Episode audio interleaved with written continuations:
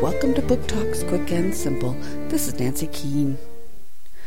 Most teenage girls have to worry about who they're going to the prom with, or maybe some are thinking about going on to college and what college they should be going to.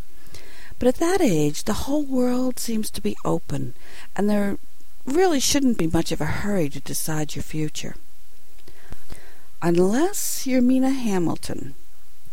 You see, she comes from a really different family, and now she's told that she has just one month to decide a major event and what her future will be.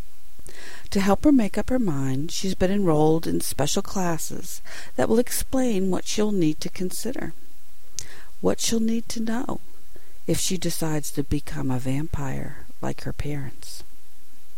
Sucks to Be Me by Kimberly Pauley, Mirrorstone, 2008.